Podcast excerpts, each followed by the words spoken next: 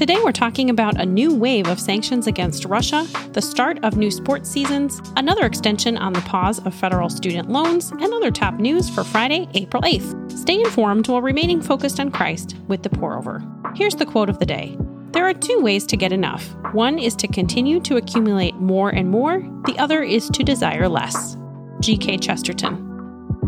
Let's get started with some espresso shots.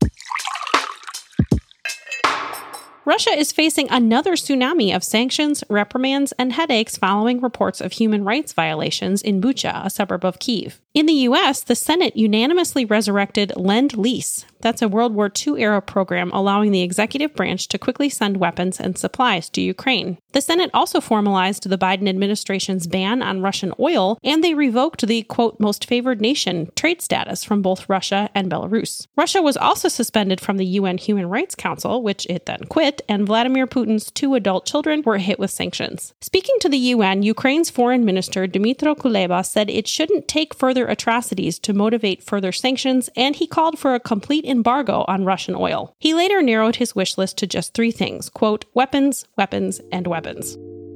While you likely have no control over this war, you can control how you speak about it. Leave others with no doubt of your love for everyone involved, even for people whose actions you do not support. Matthew 5 44 and 45 says, But I tell you, love your enemies and pray for those who persecute you, so that you may be children of your Father in heaven. For he causes his sun to rise on the evil and the good, and sends rain on the righteous and the unrighteous. The madness of March is over, but sports talk isn't. The Masters teed off yesterday, and Tiger Woods joined the field for his first professional tournament since his serious car crash. The marquee golf tournament plays through Sunday and culminates in a spiffy new green jacket for the winner. Oh, and approximately $11.5 million paid out to top finishers. If you've been dreaming of Cracker Jacks, you're in luck. After a labor lockout delayed MLB's opening day by a week, the Brewers and the Cubs kicked off the 2022 season yesterday, and the LA Dodgers are early World Series favorites. While MLB is just getting started, the NBA is winding down. The regular season finishes Sunday, and playoffs begin a week from tomorrow. It's not wrong to enjoy sports, but remember that whether your team wins or loses, nothing of true importance has changed. Romans 8 5 says, For those who live according to the flesh have their minds set on things of the flesh, but those who live according to the Spirit have their minds set on things of the Spirit.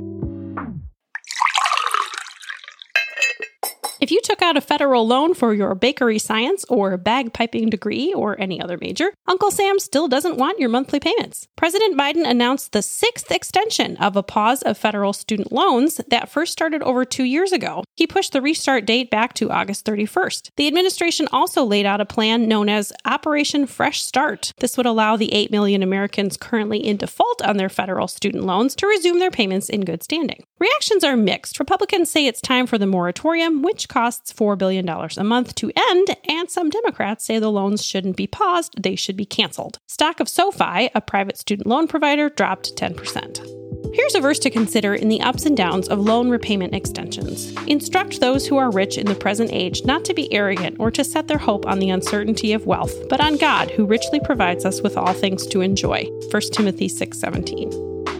This podcast is brought to you by the Ask Dr. E podcast. The Ask Dr. E podcast is like having a wise pastor for a dad without ever having to worry that your bad attitude may end up in this week's sermon. So it's pretty awesome. Dr. Michael Easley has had a long and fruitful ministry career, including being the president of Moody Bible Institute, and he's now answering your biblical and theological questions in bite sized podcasts. Each week, he answers questions like Is it ever okay to lie? What about burial versus cremation? And what does the parable of the fig tree mean? The episodes are 10 minutes long, laid back, rooted in scripture, and packed with with wisdom. Search for Ask Dr. E on your podcast platform of choice.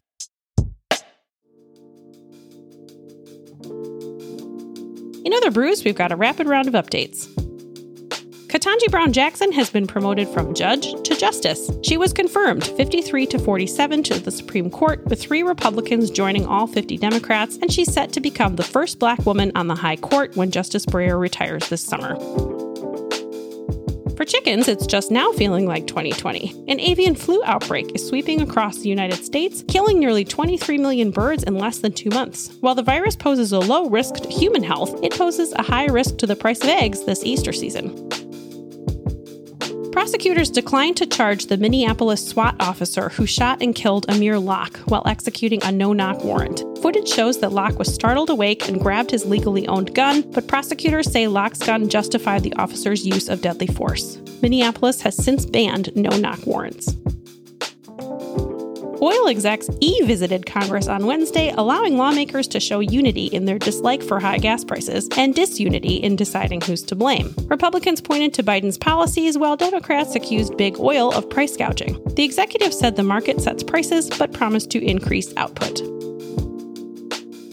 Sheeran won a copyright lawsuit against his song Shape of You, calling such lawsuits, quote, way too common, given there are, quote, 22 million songs released a year and there's only 12 notes used in pop songs. Meanwhile, Coachella announced The Weeknd and Swedish House Mafia are headlining after Kanye Ye West dropped out. That's all we have for today. Thanks so much for listening. If you're listening on the Apple Podcast app, give us a five star rating and drop a review. If you're listening on Spotify, give us a follow and hit the notification bell to never miss a new episode. And finally, the simplest way to help us grow is to send this episode to a friend. We hope you have a great rest of your weekend, and we'll see you back here on Monday, April 11th.